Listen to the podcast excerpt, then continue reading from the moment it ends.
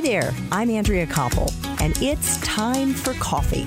The podcast where you get to hear firsthand what the jobs and careers that interest you the most are really like. Hey there, Java junkies! Welcome back to T for C. Hope your fall has been going well and that you've made it out to a pumpkin patch or maybe an apple orchard. And if you live in the part of the world where the leaves change colors, maybe even enjoyed some leaf peeping. Speaking of peeping, and before I introduce my next guest, if you haven't already signed up for the Java Junkies Journal, where you can get a sneak peek at the guests we'll be featuring that week on T4C, please check out the Time for Coffee website. That's time, the number four coffee.org and sign up right now. You can also check out other episodes of T4C on the homepage where they're all organized by profession or on the podcast page where you can just scroll through the dozens and dozens of episodes we've dropped since August. And while you're there, grab a mug and take a chug of your favorite caffeinated beverage because it's time for another caffeinated career conversation. And my highly esteemed guest is Judge Julie Breslow who was appointed as magistrate judge for the Superior Court of the District of Columbia in 2002. And she's been assigned to a child welfare calendar during her entire time on the bench. That's 16 years. Magistrate Judge Breslow's caseload consists of neglect cases, including adoptions, guardianships, juvenile delinquency matters, and domestic relations cases. Magistrate Judge Breslow also presides over all DC neglect matters involving unaccompanied refugee minors in foster care and has a particular interest in the intersection of family law and immigration law. So hear ye, hear ye. The time for coffee court is now in session and Magistrate Judge Julie Breslow will be presiding over this entire episode of T Sea. Judge Breslow, welcome to Time for Coffee. Are you caffeinated and ready to go? I am caffeinated and ready to go. Thank you. Did I did I do this in the right place? Yes. I did. You did. Yeah. All right. I guess my all those Law and Order episodes have actually sunk in in all seriousness, mm-hmm. it is great to have you here. Thank you. I want personally, and I know Java junkies as well, to better understand, first of all, what the Superior Court of the District of Columbia is. What is the significance of that court as it relates to other courts in the District of Columbia? So it's our local court. It's a local trial court. Because we're not a state, we don't have um, many, many different trial courts in different counties or things like you might have in Maryland or Virginia. We're just the district. We're small and we have one trial court and one appellate court. It's just a two level system. Some states have three levels. We only have two trials and appeals.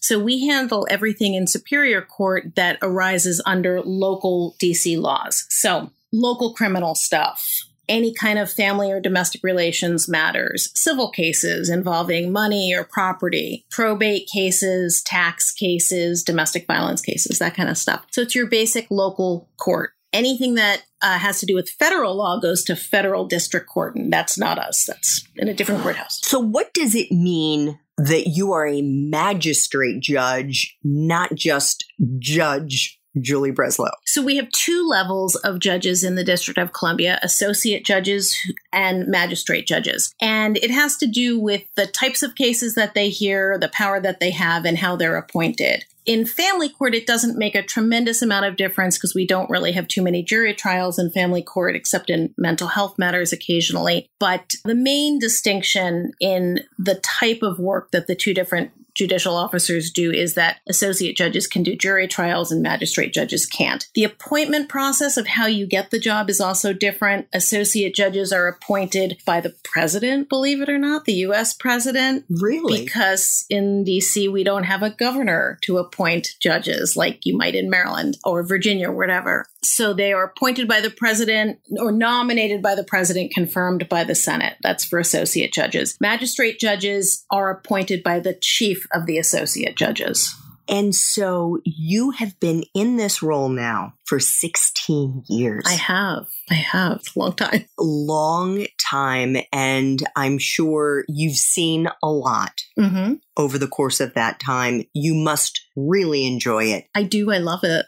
What do you do? Give us a window into what a typical day is like for you. Well, for me, because I'm assigned in family court, it's a little bit different than it might be for a magistrate judge in the criminal court or the criminal division or in the civil division. So I think I'll answer that with just a general what does the average magistrate judge do, not just me in family court. But we handle cases, and often we're the first person that you see the first time you go to court. If it's a criminal case, magistrate judges handle the arraignment the first time a, a defendant is presented in court. They will also handle the preliminary hearing when decisions are being made about detention and, and other conditions leading up to a trial. In family court, we are the first person who sees the litigants when a child is removed from parents in an abuse or neglect situation, or often in certain in uncontested divorces or child support matters. There's a lot of volume on the magistrate judge's calendars. And then we prepare cases for trial. And then, depending on your calendar, I do my own trials. So I will prepare a trial. Lawyers will come to me and uh, present their sides of the case. I make a trial decision. I make decisions about whether or not I think the child has been abused or neglected, whether or not the child should be returned to the parents immediately, or whether the parents have to do some work in order to get their children back to deal with whatever conditions occurred to have the children removed. I will do adoption trials if the child is going to be adopted. In criminal cases or civil cases, magistrate judges do trials for small claims matters, for uh, certain traffic offenses, some other types of, of misdemeanor offenses in criminal court. So there's a lot of different trials that happen with magistrate judges. Also, a lot of other types of hearings that we handle, but mostly there's a, a high volume on all of our calendars.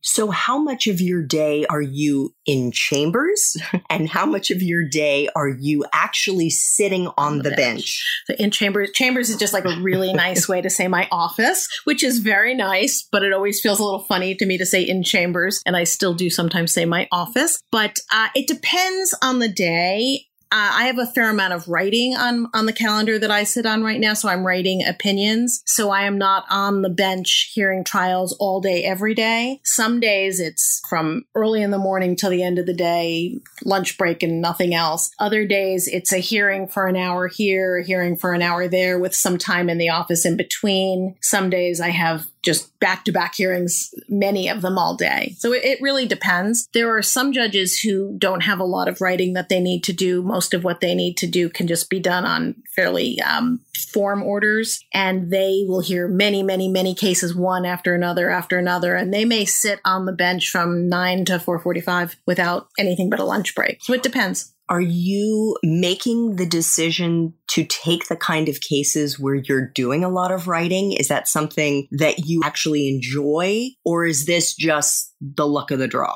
I actually like the writing. It goes with family court. We are required to have written findings. So I think if I didn't like the writing, I probably wouldn't like the assignment. But I, I do. I, I find it satisfying. It's also collaborative because I work with my law clerk on what I write, and sometimes the lawyers submit drafts of you know how they want things to be written once they've prevailed. So it is a, a sort of a, a collaborative process, which I enjoy. You and I chatted a couple of weeks ago about your job, and something you said really surprised me, which is it isn't such a downer all the time. And I think, you know, maybe we could talk a little bit about the good that you feel that you're doing. I mean, I'm sure there's a lot of good that you're doing. And then get into some of the challenges that Sure. this type of case work brings with it. So whenever I tell somebody what I do, like if I'm out and someone says, "Oh, what do you do?" which is a Washington kind of question, I tell them and they say, "Oh, that must be so depressing." And it definitely has depressing moments. There's no question about it, but there's wonderful, wonderful moments. And for me, those make it all worthwhile. So, for example, I see a lot of sad family situations where there's a lot of family dysfunction, but I also spend a lot of time focusing the people in my case on what are the problems, in what way can we find city services like social services to assist the family in solving this problem, and how quickly can we solve it. And so, for example, if you've got a child who's removed from parents because of something the parents are doing wrong, whether it's a mental health problem or substance abuse problem, and you can get the parents to work with the social worker to combat that problem, and the parents make progress, and I can say we can safely reunify this child with the parents. I mean, it doesn't get any better than that, right? So what what started out as a depressing, sad case may end with a child going home to a parent and a parent who is hopefully a lot healthier than they were before. So that's really great. And those cases stay with you. There are some cases where parents are not able to get their kids back. They're not able to do what's necessary. They're, and in many of those cases, we do guardianships with family members. And so you might get a grandmother or an aunt or uncle or cousin or godparent who becomes the child's legal guardian. And that can be really great also. And we also do adoptions. And that's really fun. I mean, you're making a new family. So, yes, there is sadness that this child has lost a family, but they've also gained a family. So, those are some really sort of easy examples of where it's fun and where it makes me happy. I also really love talking to the kids in my cases, and a lot of I, I enjoy talking to the parents in my cases as well when we're in court and they're there with their lawyers. And I think working, trying to have sort of a, a view of how can we make sure that your family's in better shape when you leave the last time than when you came in? It's just really satisfying and it, it taps into all my problem solving skills. And I like that.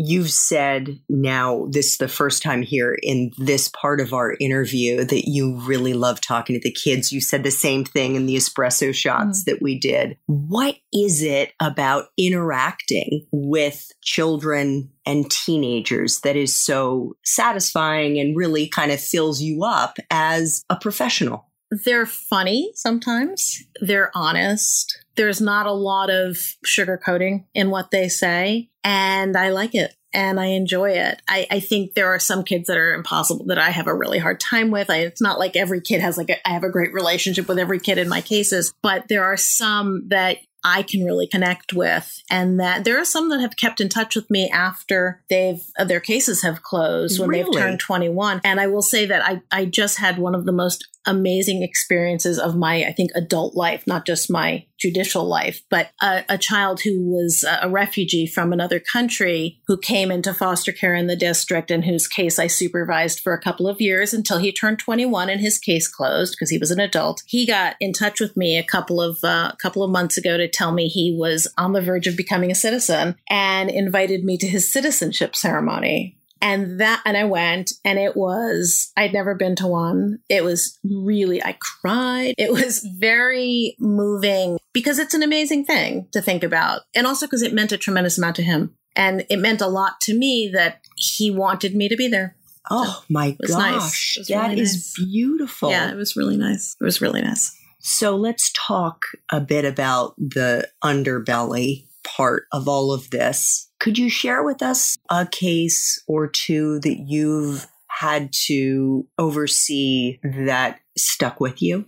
a lot of them stick with me. I, I, mean, I can't I can't give you case details obviously, but I can tell you the types of cases that stick with me. Cases where I'm afraid that things are a little bit better when the case closes, but not better enough that the family won't end up back in court. Those are the ones that keep me up at night. Cases where I'm not sure I've actually heard the real truth. And I've gotten the most information I can from listening to the lawyers and the trial and everything. But cases where the facts maybe just don't fit together as well as you might like them to. And you have to make a decision. I have to make a decision based on what's in front of me and I'm worried that I'm missing some information, those cases really concern me. And I, I, think many judges worry about that, that we are stuck with the information that is presented to us by lawyers in trials and, and through other proceedings. We can't go beyond that. And that can be difficult.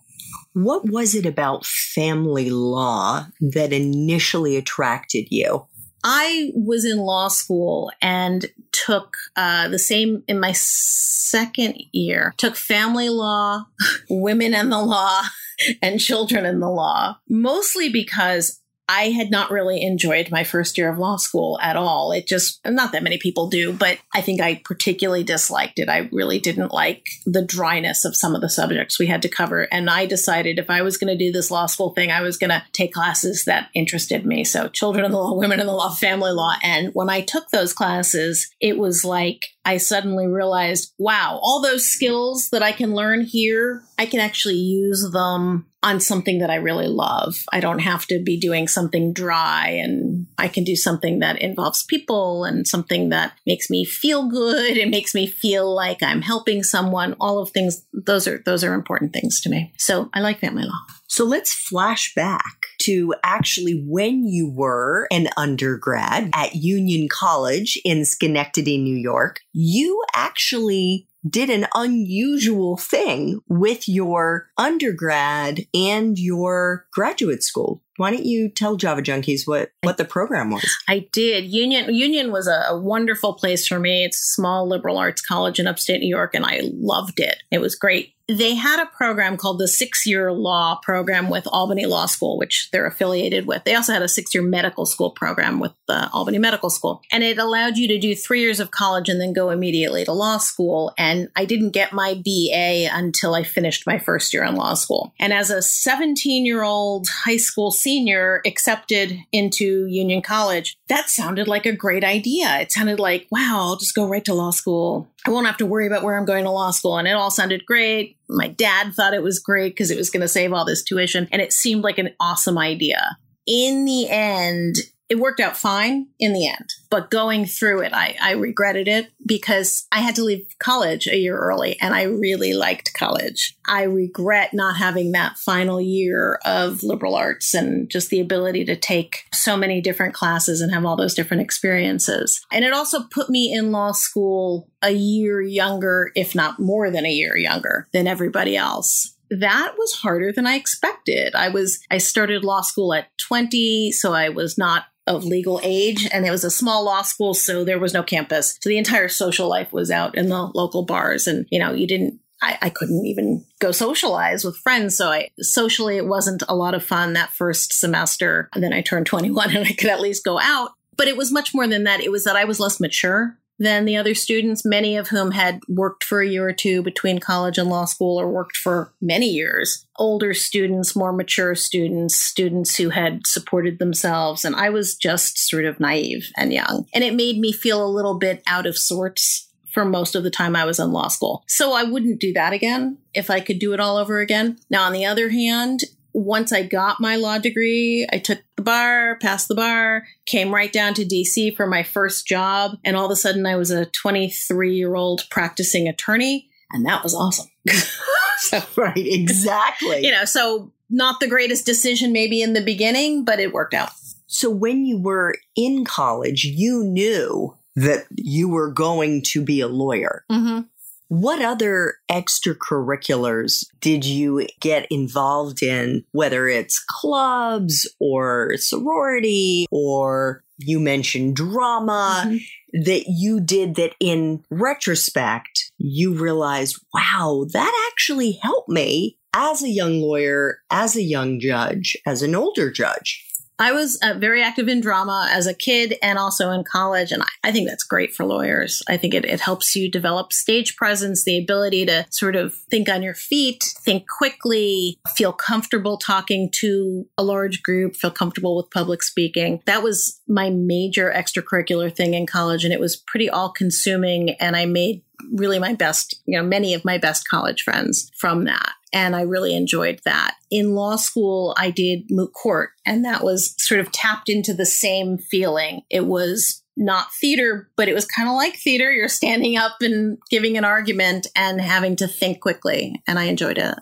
What do you think young attorneys should do if they think they want to become a judge one day? Try cases they have to try cases. They have to try a lot of cases. And I think that the only way you can learn I, I, can't imagine being a trial judge without having been a trial lawyer. Not every lawyer is cut out for trial work. Many don't like it, and that's fine. There's lots of other things to do. But if you enjoy if you think you want to be a judge, you need to try cases. And I think you need to be able to think on your feet and be able to move very quickly from topic to topic and be comfortable with that. There are many jobs in the legal profession where you really delve into something 100% and you aren't going to be switching to another case or another topic so quickly. And some people don't find that satisfying. I think the number one thing would be trying cases. What type of attorney makes a good judge? Is there a type? Nah, I don't think there's any one type. I mean, I you know, within the world of judges that I know, and I work with a, a, large group of judges, you have the sort of the same scope of personalities that you would have in any other group. You have introverts, you have extroverts, you have people who do a ton of preparation, and other people who are better at just going in there and winging it. I mean, there's all different types of people. Do you think there is a particular type of attorney or individual who won't be happy being a judge that you could tell them right now, save yourself. Don't go in that direction. Uh, yeah, there and this is yes, definitely. The answer is definitely yes. People who are deeply, deeply passionate about one side of an issue often have a difficult time becoming a neutral fact finder, which is what you need to be as a judge. So sometimes you get a lawyer who's in the criminal law world who's been a prosecutor for a while and then maybe went out and became a defense attorney for a while and then maybe became a judge. They've lived both worlds. That's great. But there are plenty of fantastic judges that have only been defense attorneys or or fantastic judges who have only been prosecutors, but they're able to think their cases through and understand both sides and not always rule in a way that is consistent with what their former job was. There are some people who are so passionate about one side, whether it be prosecution or defense, or in family law, whether it's representing parents or representing the government or representing children. Some people who really just have a hard time thinking outside of that advocate perspective. And they may not make the best judges. They make really passionate advocates, and there's a huge need for that. So it's not a bad thing. It's just not everybody is comfortable taking the neutral decision maker role. That is, I think, a really important insight to have. Julie, one of the questions I try to ask all my time for coffee guests is to share a time, a moment in your professional life when you really struggled, when you know, whether I don't know if judges have bosses or, you know, certainly young attorneys do when you had a difficult colleague or a challenging supervisor, or maybe it was just the work itself that got to you. And my goodness, nobody could blame you for thinking, you know, you have some really awful days when you're working in family court and seeing and hearing a lot of the cases you are. Could you share with us that moment, that time, and how you came through the other side? So I think the most challenging situation I've faced professionally was a time when I took a job in a law firm and realized I had made a mistake and it wasn't for me. And so to backtrack, I had been at what is now called the Attorney General's office, but used to be called the Corporation Counsel's office. And I worked there for about five years, uh, doing child support enforcement cases, juvenile delinquency prosecutions, child abuse and neglect prosecutions. And I loved it. Okay. And it was like a great job, but it was, I felt a little burned out I just felt like I needed to see other aspects of the legal profession. I was still pretty young. And I got this idea that maybe I wanted to practice in a law firm and do family law, domestic relations. And uh, I got a job that, by all accounts, was probably a great job. It was a nice firm. I went and I worked mostly on domestic relations cases. It was exactly what I wanted to do. And I found it unbelievably unsatisfying.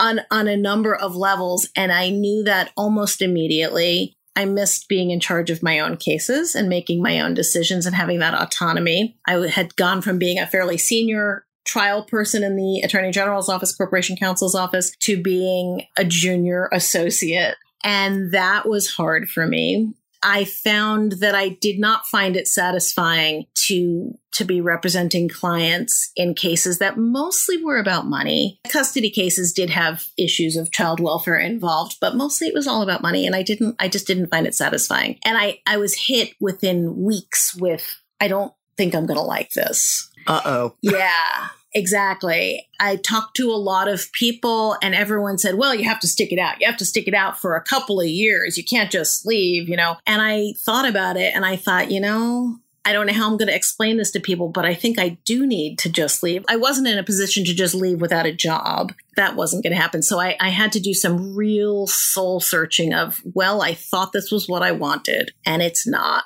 So what do I want? And I thought long and hard about what what I missed from the Attorney General's office, Corporation Counsel's office, and what I had thought I would be getting out of a law firm that I wasn't in the end finding satisfying. And I started looking for a job early, like three months into the law firm. And I, that was awkward in a lot of different ways. But it turns out that a stroke of of um, something that worked out really well for lucky for me was that right then the child welfare agency in the district of columbia had been involved in a or still is involved actually in a long running class action lawsuit about the conditions that children were living in in foster care. And a federal district court judge had just recently put the agency into receivership, like court supervision. And I thought, you know what? I want to work for that receiver.